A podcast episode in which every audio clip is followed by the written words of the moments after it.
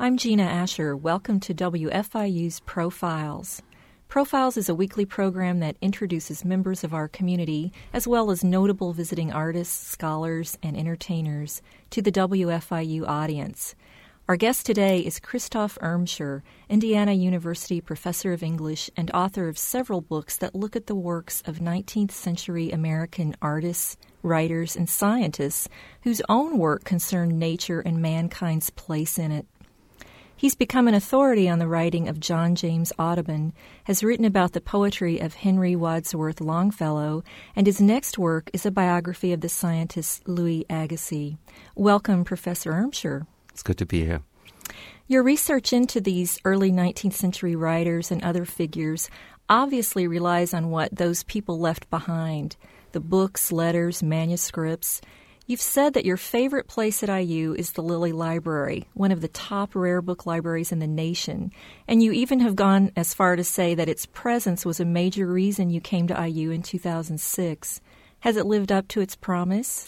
Absolutely. The Lilly Library has become a central feature of my work, my teaching, my my research, my scholarship. I I am what is usually referred to as an archival scholar. So I depend on materials. I depend on primary materials. I depend on letters. I depend on sources uh, that are made available to me. And the Lilly Library, thanks to um, its uh, mission, is a public institution that makes its materials available to everyone who wants to see what they have, which distinguishes it from other archival collections in the country that often place restrictions on access.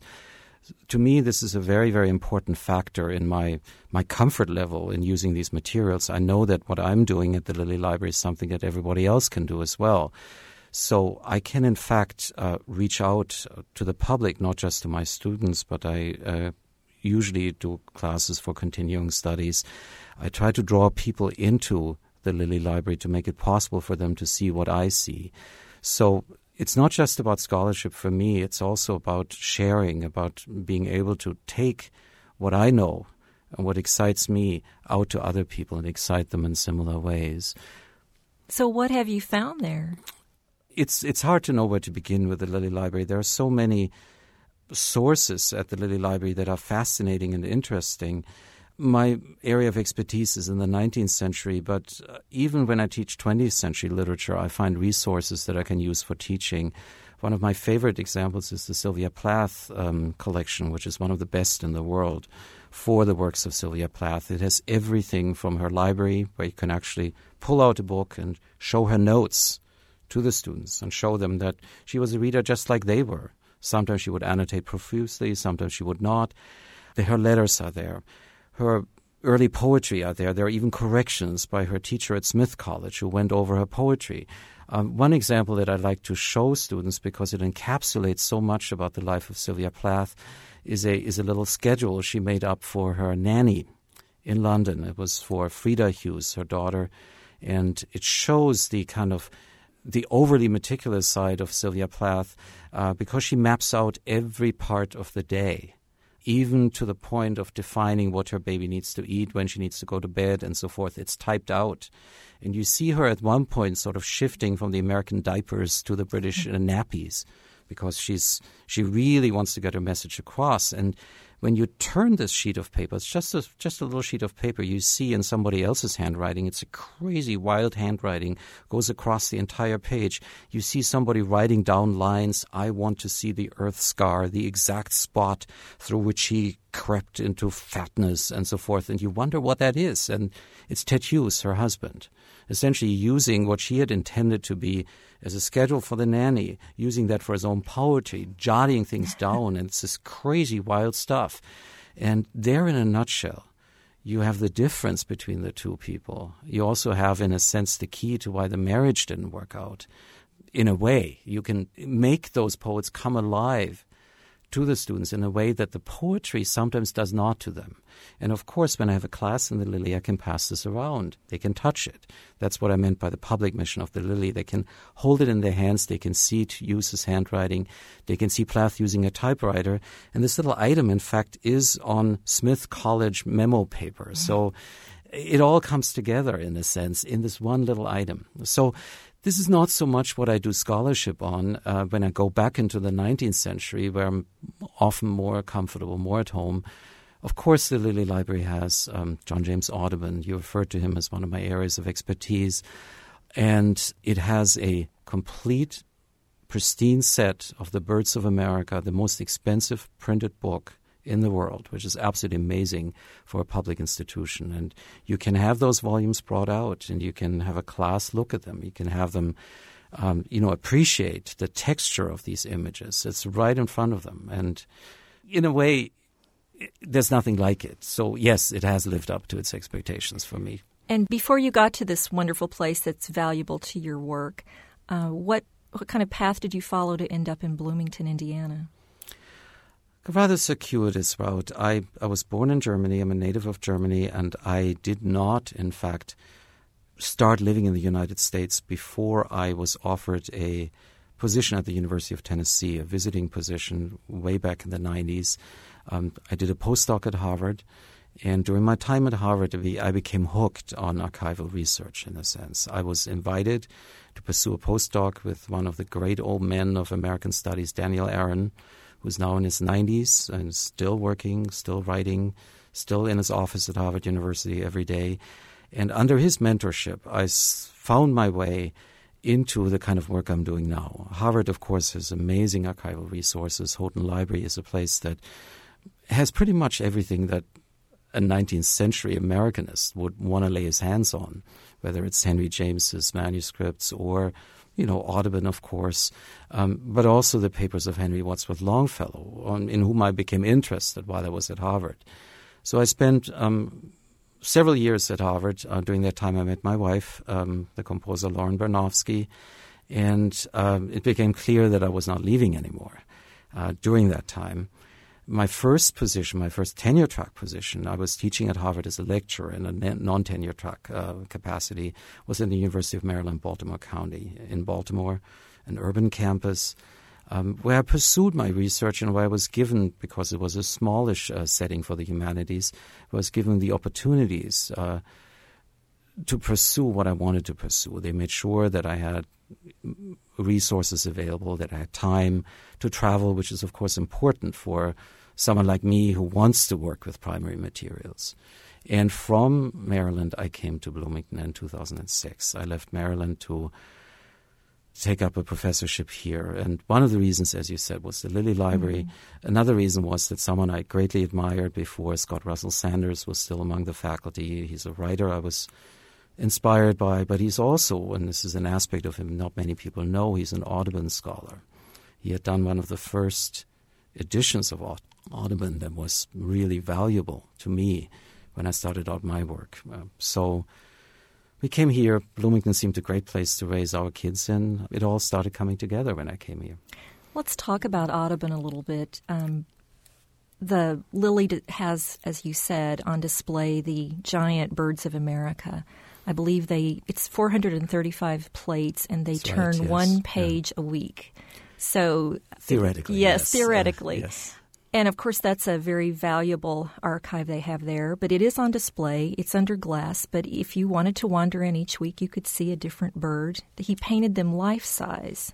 Yeah. But while many know of his legacy as a naturalist and an artist, um, many don't know about his writing, and that's what really captivates you is Audubon's writing. Yeah. You've even said that he should be mentioned in the same breath as Thoreau, John Muir, Rachel Carson. What are we missing by not knowing more about Audubon's writing? What have you uncovered?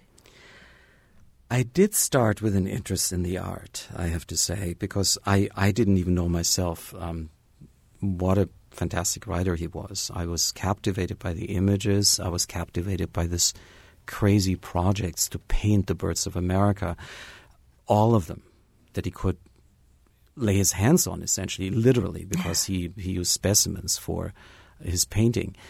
I was not aware of how much he had written. I was captivated by his life story, and his life story shapes his writing.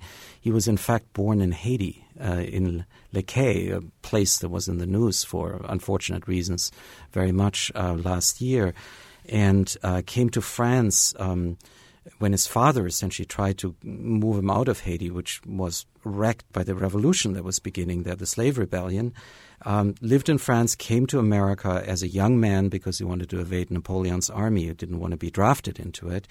And that life story, this crazy, crazy story of someone who was born in the New World, was raised in France, came to America, um, essentially not knowing very much about that country, and then was seized with this desire to find all the birds that he could that he could identify um, and produce this absolutely insane work. It was expensive. It was a uh, great hardship to his family. It was essentially unsupportable. His wife had to work so that he could pursue what he wanted to. Um, that shapes every line of his writing because he is so consumed with an almost manic desire to be as complete as he can, to be as accurate as he can, to be as faithful as he can. And when he writes about his encounters with birds, and there's over 3,000 pages of writing, published pages of writing, there's much, much more in manuscript, um, some of it published. Other manuscripts are still waiting to be published in their proper form. Um, when you look at this record, it's just it just sort of grabs you right away. He's not a native speaker of English which attracted me uh, for obvious reasons. He's um, he's not grammatically correct. He walks into these areas that no one else wants to go into. Um, gun in hand, uh, paint box um, hanging from his shoulder, hunts these birds down, and almost always something happens that he didn't expect. He expects to be the one in control very often it turns out that he's not, that these birds look back at him. They know they are going to die. They fight. They defend their families and so forth. And all of a sudden, the really strange being in these essays, stories, whatever you want to call them, is not the bird, it's the human being that uh, is unmasked in its pathetic desire to make a dent into a world that for Audubon was still completely unlimited and superseded everything humans could could aspire to. It's almost a metaphor for the kind of desire for freedom that Audubon feels, uh, that he wants to aspire to himself. But the birds are always many, many steps ahead of uh, him. They don't know boundaries. They don't respect boundaries. They travel where they want to, with the speed of light uh, essentially, and he is always trying to catch up with them. So when I teach Audubon, this kind of desire to get away from an anthropocentric understanding of nature, one where humans are what makes the world go round, is what I emphasize because it's in those texts. And he's so interesting because he's not a saint. He's not a patron saint of conservation. He killed thousands of birds. Even though his name inspired the Audubon Society. It inspired the Audubon Society indirectly because after his death, uh, his widow, Lucy Audubon, who was as remarkable as he was. One of her private students was George Bird Grinnell, um, founder of the Audubon Society. And he would see in Audubon's house, um, which is no longer extant, his house um, in the Bronx, or what is now the Bronx, he would see those wonderful images. And in a sense, while he killed the birds, he did preserve them on canvas in his printed books, really, because Audubon was never really interested in the unique watercolor that he produced of a bird. He wanted those prints. He wanted those images to be shareable. And Birds of America is a printed work. He wanted them to essentially go out into the world and to be appreciated, to be admired uh, by the people who, of course, were paying him for his work. So that was an aspect as well. But that was what he had in mind this shareable image of something that he had seen that he wanted to recreate on the page as, as faithfully as possible, life sized, as you said. Mm-hmm.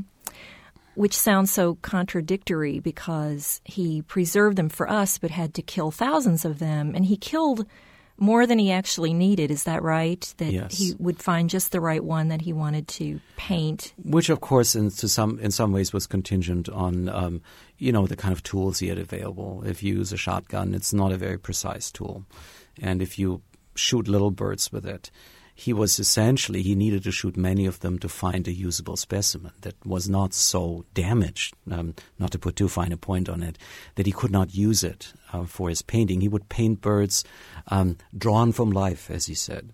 So essentially, uh, he would take a freshly killed specimen, rig it up on a board, and then start drawing it um, essentially using, as he did in his prose, using all the materials that were available to him. In his prose, he would use whatever word came in handy.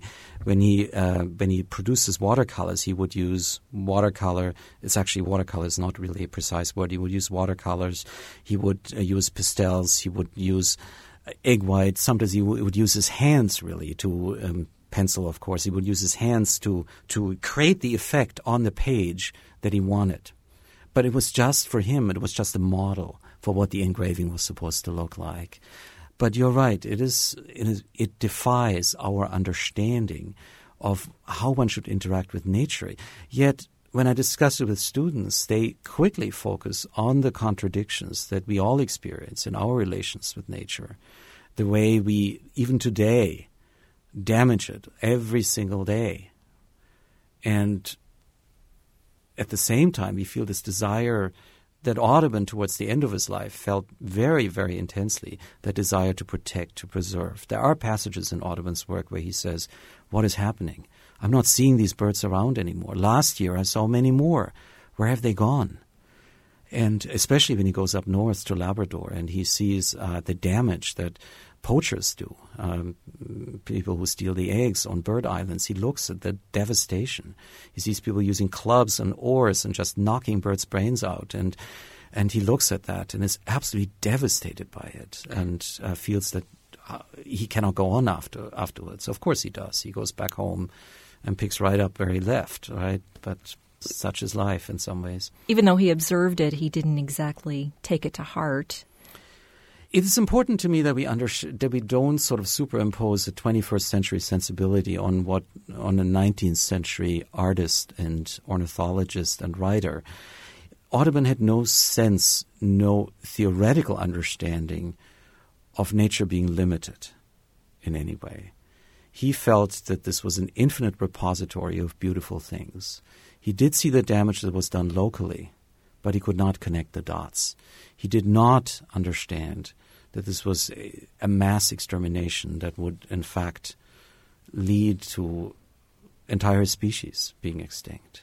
He could have seen it, and sometimes it's maddening to read his texts and, you know, see him sort of have an insight, and you go like, "Oh my God, why don't you understand what is happening? Why don't you understand your complicity in all that?" But he won't give us that. And as you said, these are certainly modern day world um, issues as well, right. and your students see that. You've also used Audubon uh, in conjunction with some um, special programs and workshops right. around the country at, and at Indiana University that look at sustainability, which is kind of a buzzword now. Yeah. Um, what other authors or what other people from the early 19th century have you been able to use to show how some of the old issues are today's issues? One example that I like to use in class because it's uh, pretty localized and memorable is actually uh, from 1791, so shortly before uh, the turn of the century. It's William Bartram's travels. Um, William Bartram is a favorite of mine. Um, he was a Philadelphia botanist, naturalist, draftsman who spent years traveling the South. And uh, on his travels, uh, he was actually the first time he went there was only 17. We went his went with his father. They went to one tiny area in Georgia where they found something, a beautiful plant that he couldn't identify. He goes back later, 10 years later, finds the plant again. It's the Franklin tree. It's known as the Franklin tree. A beautiful flowering shrub. He writes about it. He does an amazing drawing of it. And goes home. He takes a graft of that tree uh, takes it with him to his father's botanical garden in Philadelphia and cultivates the tree. And the prose in his work called Travels is just so intense because there's this unique shrub that he hasn't found anywhere else. He knows it's absolutely remarkable. I, people read his descriptions. They want to go back find that tree. And by, by 1803, when people go back to this one area where the tree was found, there's only a couple of specimens left. When Bartram saw it, there were two acres.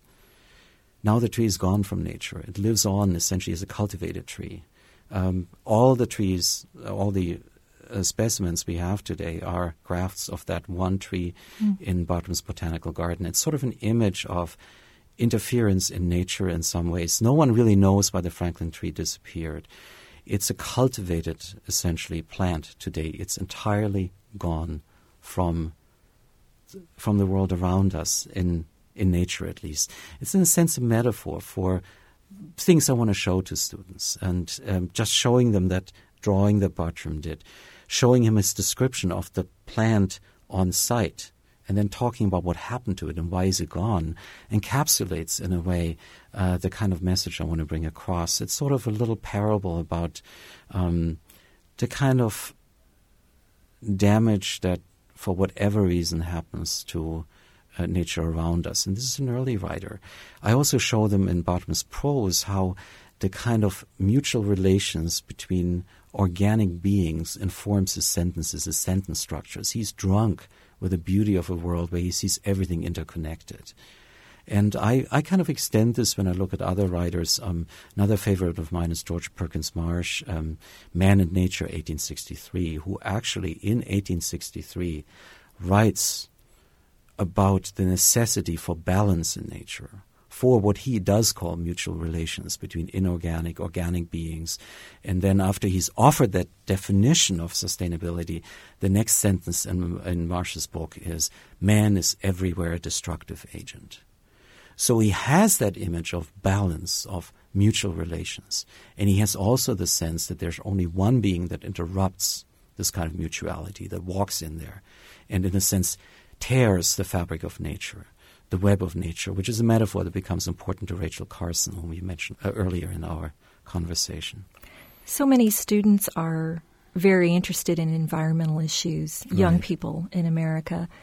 Are they ever disheartened to hear that people were aware and talking about this 200 years ago? Perhaps they, the students may feel, you know, nothing's happening.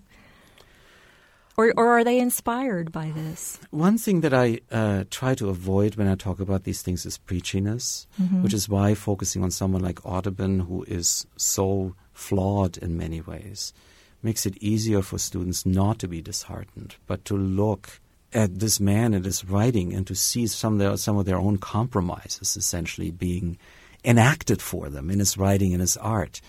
And we have conversations about um, about Audubon, about Thoreau, and so forth.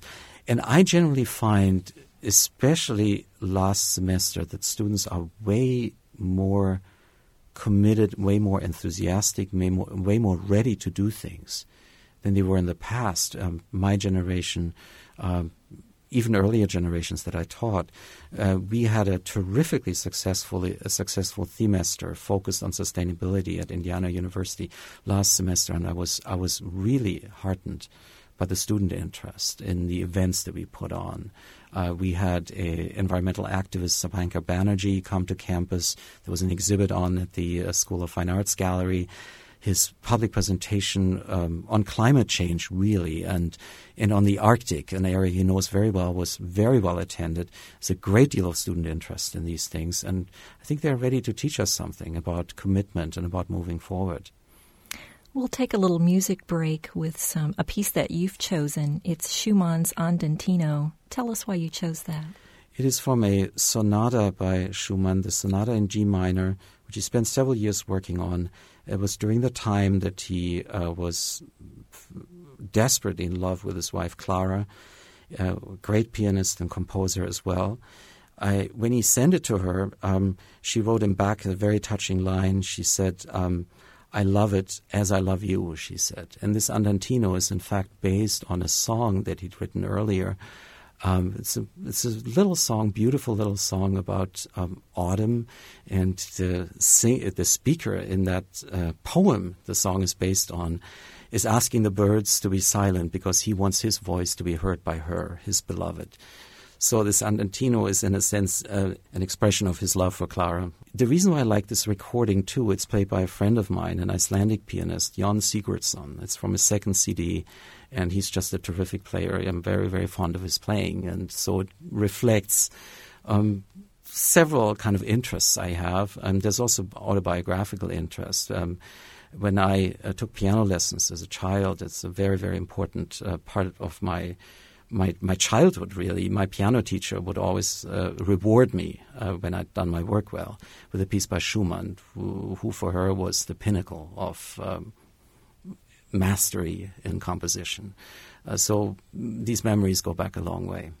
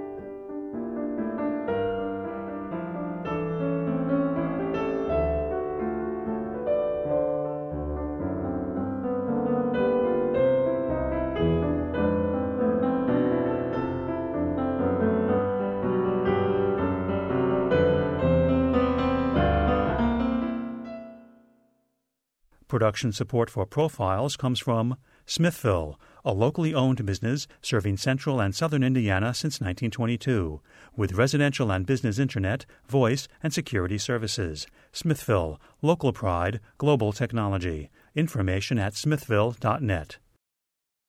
Welcome back to Profiles. I'm Gina Asher. We're talking today with Indiana University English professor Christoph Irmscher who studies early 19th century figures who wrote about or studied the natural world. Irmscher is author of The Poetics of Natural History and a new book exploring the life of scientist Louis Agassiz. Welcome back. You've said that you specialize in eco criticism. Tell us what that is. It's a very intimidating term, and um, it actually has a history that is rather colorful. Eco criticism looks at works of literature, really, and tries to talk about how relations between humans and nature are being described in those works. There are literary texts that eco critics focus on, even though I and other scholars have been trying to expand uh, the range of eco critical work a little bit and take art history, for instance, into the fold as well. Really, what eco critics look for are descriptions of the relationships between nature and the, and the human subject, a narrator, characters, and so forth, that turn these relations into a problem. To the extent that humans begin to reflect on their limitations, um, that they begin to see nature as something that supersedes them, something that is bigger than them, that questions who they are. So there's a kind of moral component in eco-critical work. You really want to look at texts that teach us something. Often not a cheerful lesson about who we are and what we do to nature. Um, the text that really inspired the eco-critical movement was Thoreau's Walden. It's sort of an iconic text, and the scholar who is really responsible for starting this movement uh, in academia, but also a little beyond it, is Lawrence Buell at Harvard University. Uh, he wrote a book um, on the environmental imagination, as he called it, in which he focused on Thoreau. And one thing that really defines eco criticism better than any academic essay is a passage from one of Thoreau's um, little essays, The Natural History of Massachusetts, where he says we need to go down to the level of the leaf. We need to adopt the insect view in order to understand anything about nature. See the world as an insect does not from the human perspective, which is essentially, eco-critics would say, a dominant perspective. We try to impose our viewpoint on it. So eco-critics are interested in those moments where people see something, often to the extent that they feel they can't really talk about nature anymore, where they feel the limitations of language, where they feel the limitations of their viewpoint, where they walk away from something they've seen in silence. And eco critics, of course, had a bit of a, when the movement started, a bit of a hard time in the academy because the whole notion of reading texts eco critically depends on assuming there's something out there, something beyond the text that is more important than the literary text. Call it nature, call it something else. And that came at a time when academics were really obsessed with the idea that texts were everything. Everything is text. Everything is constructed. We make up our world, the world around us. Everything is a tissue of quotations and so forth. Eco-critics would say no. Um, the Association for the Study of Literature and the Environment that became identified with eco-criticism uh, one of their mottos in the early days was, I'd rather be hiking. And the implication was, I'd rather be out there than writing books. Right?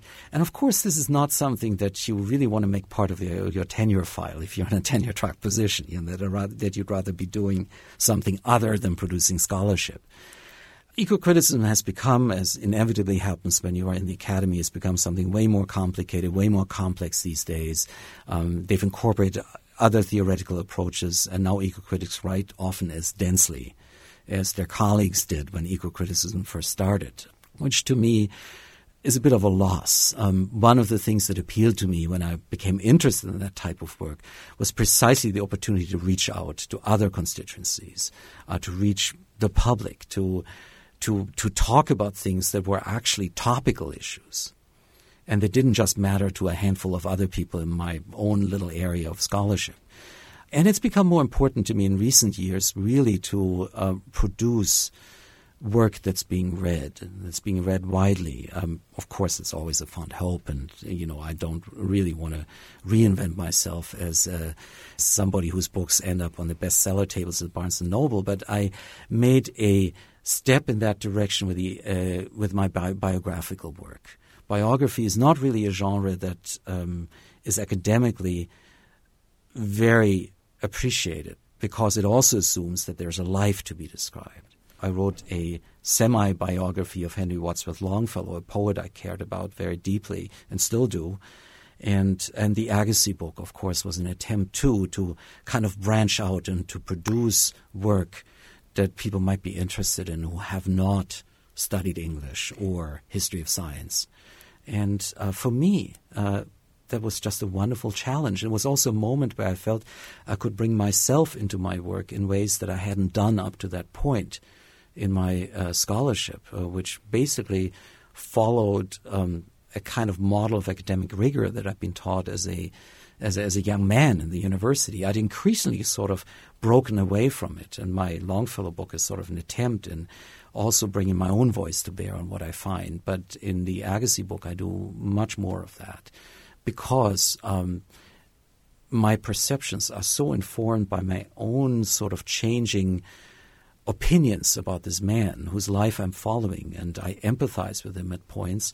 At other points, I step back from him, and in horror often, and try to figure out how anyone can be so flawed, and in other ways so wonderful as a writer, for example.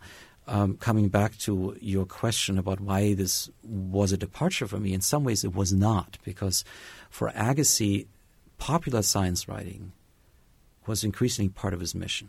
So he would publish articles on his science in general interest publications in the Atlantic Monthly. It would appear right next to a poem by James Russell Lowell or Longfellow and so forth. He would get an article from Agassiz on jellyfish or increasingly his wife as she became more vocal about um, her own scientific interests. She would take over and would write about expeditions, about things her husband had discovered, offer her own opinion of them, and so forth. So writing became a very, very essential part of what uh, this couple was trying to do.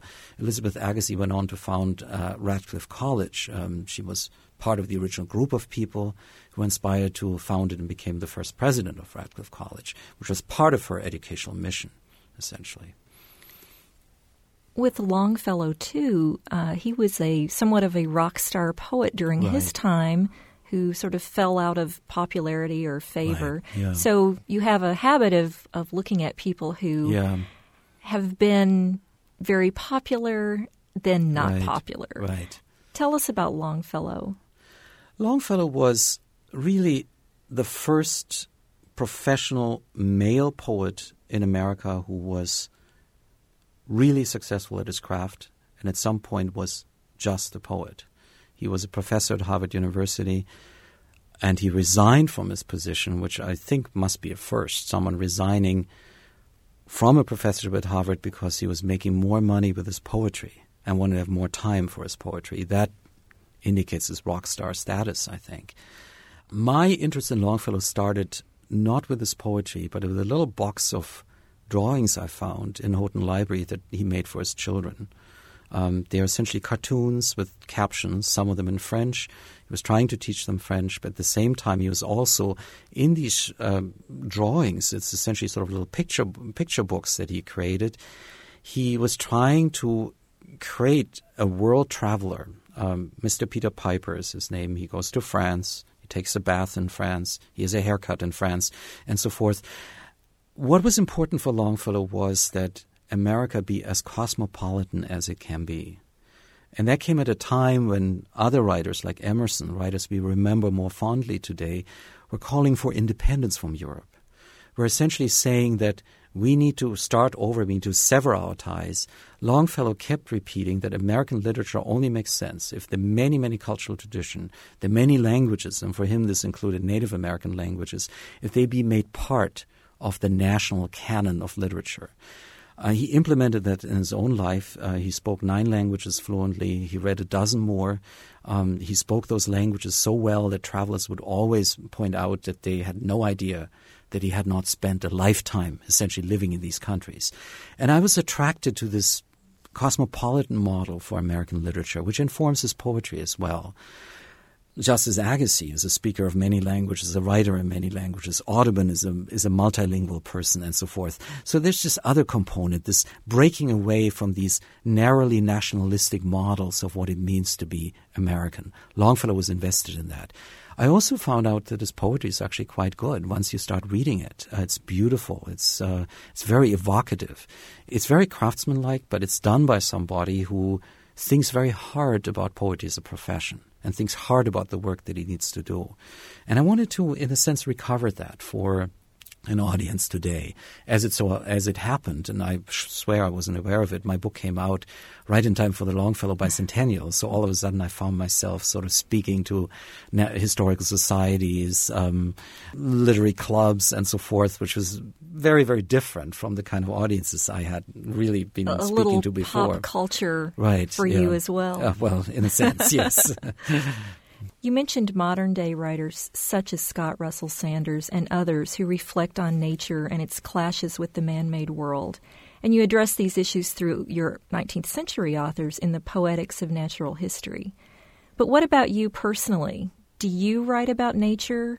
Is there an inner Scott Russell Sanders in you, or do you confine your writing to the eco criticism area? This is an excellent question and one that I've been trying to evade for quite some time. I I did a fair amount of original writing um, in my twenties. I was never quite satisfied with it, and at some point I reconciled myself to basically living vicariously through the experiences of others, um, which in a sense makes me sound like a parasite, somebody who needs other lives and other people's opinions in order to thrive. I justify what I do by essentially telling myself when I write about the experiences of others, my own experience of writing uh, enters into what I write on every single page. And I've tried to do more of this recently. So it's in flux right now. I'm in a place where I'm ready to be more confident to bring myself into everything I do. I've always done it to some extent, not creatively. But I do think of criticism as a sort of creative activity myself. Um, that's what people used to do. Our sense of literature, in the emphatic sense, as a creative enterprise, is actually something fairly recent. And I tell my students all the time, you know, literature doesn't exist, uh, use an image from Terry Eagleton, um, doesn't exist the way um, a beetle does, a bug does, right? It is a thing that is very, very fluid. There's criticism not creative work in the narrow sense of the word. There's nonfiction that is very, very personal, very, very creative, very poetic. Scott Russell Sanders is an example of that. Uh, Wilfrid Sheed, who just passed away, is another example of someone who commands his own voice and a creative vision on the page of the essay. And that is something that has become more important to me in recent years and something I want to cultivate. I was lucky enough with the Agassiz book to branch out and um, get a trade press uh, to be interested in the work that I'm doing, which for academics usually is considered to be an enormous step. Um, since you you are used to writing for university presses, uh, and for me, uh, it's a very exciting development. I grew up in Bavaria uh, for most of my early childhood in touch with nature daily. I had a grandfather who was a, an agricultural inspector and uh, really knew this landscape very well, and I was deeply influenced by by him and by his vision. And my commitment to what I do is indirectly informed by those experiences I had as a child. Uh, it, it has never stopped for me and who knows where I'm going to be in a couple of years. Um, I'm I'm very excited about the point I'm at. Um, it sounds kind of egocentric to say that, but I am. I'm I'm excited about the point I'm at in my work currently, and I I hope to bring in more of myself um, in future years and to create this kind of fusion of um, you know rigorous investigation and personal opinion um, that has become kind of a recent discovery of mine. And you're conveying this to your students as well. Apparently, I try to. Many of the yeah. projects involve writing and even their kind of foray into eco criticism. Um, Yeah. Because of your teaching success, you've won several top teaching awards since coming to IU in 2006. And this usually means that students think highly of your classes. What kinds of things do they tell you? And I'm not talking about those end of the semester evaluations. I mean, what do you hear from them? I hear from them that I respect them as fellow investigators in whatever we are doing. And this is really what I like to hear because this is my goal. I mean, not everyone, of course, is telling me that, but uh, the students who feel inspired to write to me usually point out that they felt taken seriously in what they wanted to do. And um, taking them out of the classroom, in a sense distracting from my own presence, taking them to the Lilly Library, to the IU Art Museum, making them do projects at the end of the semester that are, in a sense, their own research projects has become a very important part of that. Um, so I don't insist on them reproducing what I tell them. I want them to find out things for themselves. So I assign to them letters, manuscripts, um, paintings at the art museum that I want them to work on, and I tell them beforehand that I'm not an expert on these things, that they will be. I tell them that they will know much more about this particular item than I will. I make a point of not studying those items so that I can second guess them before I get their work. Sometimes I go back and look at things. Sometimes they point out something to me that I haven't seen. And students do discover things that I didn't know, that librarians didn't know. It's a very, very exciting experience for them. And that, in a sense, is the essence of my teaching. People in the sciences, from a very early point onwards, work in labs and become part of projects that researchers pursue. We need to do the same thing in the humanities, I'm convinced. It's very, very important that we indicate to our students that this is a professional thing that they're entering into and to model for them possible work they might be doing with the degree that they are getting. Of course, we want them to be good writers and good communicators and so forth. But we also want to give them a slice of the kind of work that we are doing, of what got us hooked um, on this profession in the first place. And this is what I'm trying to do in the classroom. You've also been working with teachers themselves through Right. uh, workshops through funded through the National Endowment for the Humanities, and they take place at your favorite place, the Lilly Library. Exactly, yes. Um, these are K through 12 teachers, Right. and they're from many disciplines. Yes. Yet the focus is on nature writing. Yes, it is. so how is that received? These are projects or institutes founded by the National Endowment for the Humanities. So these are grants you apply for. Um, they're competitive. Um, you need to essentially come up with a proposal, tell the National Endowment why this is worth investing in, and then you advertise them through the National Endowment for the Humanities. And this is done nationally, of course.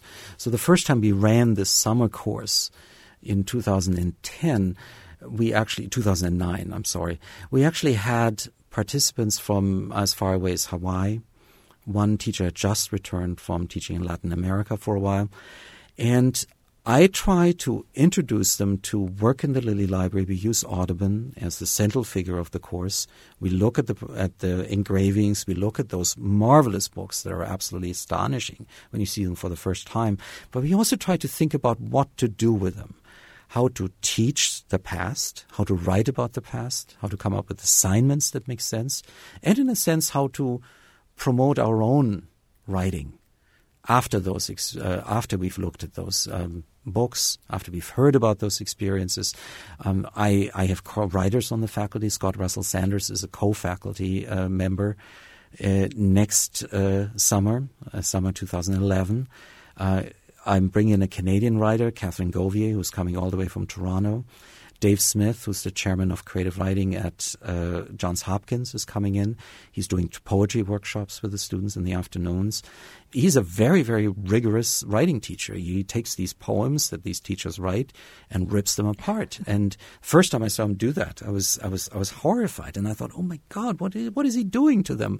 And they came to me afterwards. They were so grateful. They said, for the first time, someone is taking my writing seriously and is spending a lot of time looking at what I do and is telling me how to become better. Thank you.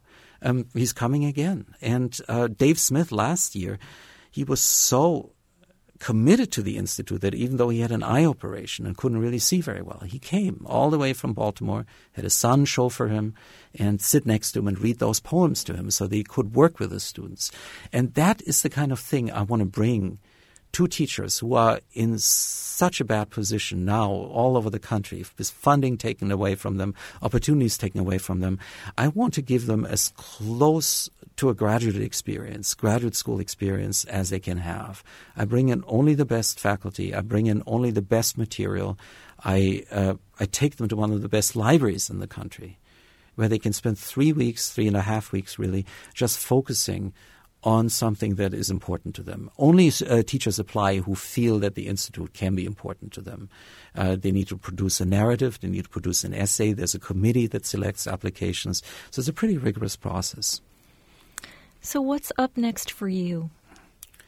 Uh, people have been trying to convince me to write a book on Audubon. Um, I've edited him, I've written essays on him, I haven't really written a comprehensive book about him. I'm also attracted to a to a really unknown, now unknown, late 19th century, early 20th century figure, uh, John J. Chapman, who at one point was uh, one of the best known essayists. Uh, in in America, um, a creative essayist. He was also a poet, and there's a famous famous incident that happened in Coatesville, Pennsylvania, where a black man was lynched and in a rather uh, very very gruesome incident. And Chapman read about it, and he went to Coatesville, Pennsylvania. He rented a room and gave one of the greatest speeches in the American canon. No one showed up for it. No one showed up for it, but he felt he had to do it. And he said that he had taken a look into the cold heart of America and he had to talk about it. And he's talking about something that we still read about the bystanders that did nothing to prevent it. It's, it's a powerful, powerful text that grabbed me. It's also, also an image of kind of noble futility that, you know, to do this, to, as, as an intellectual, to come and try to talk some sense into people. Of course, no one came. And that kind of story got me hooked on him. I want to do a little more with him. As we close out, we'll be hearing a selection from Carrie Newcomer, chosen by Professor Irmscher, that wraps up kind of what we've been talking about today. Tell us more about that. It's a song that Carrie wrote for Scott Russell Sanders' Wilderness Plots, a show produced by several musicians in Bloomington. The song is based on a story about Scott Russell Sanders' Savages. It's essentially the story of a man who believed in the peaceable kingdom and moved to Ohio to teach the forest people to be gentle. Didn't help them. They were shot by the white traders who had not subscribed to that same gospel. And the song is just a very, very beautiful example of Carrie's singing. It ends touchingly with that man's son, Isaiah Roth, still believing in the possibility of the peaceable kingdom. As the song ends, he sees a distant Eden on the hill, still not giving up hope. Thank you for being with us. Thank you for having me. We've been talking today with IU English professor Christoph Irmscher. This is Gina Asher for Profiles. Thanks for listening. John Roth had a heart like flame. He believed all souls were loved the same. He packed up his hopes and his family and moved to Ohio. Deep dark wilderness, where the newborn son, he soon was blessed. Raise him up in the ways of the old prophets.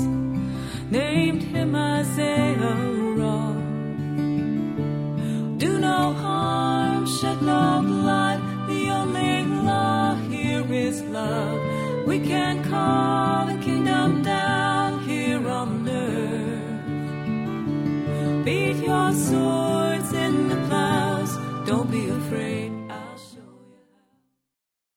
The program you just heard was recorded in January of 2011. The studio engineer and technical producer was Michael Paskash.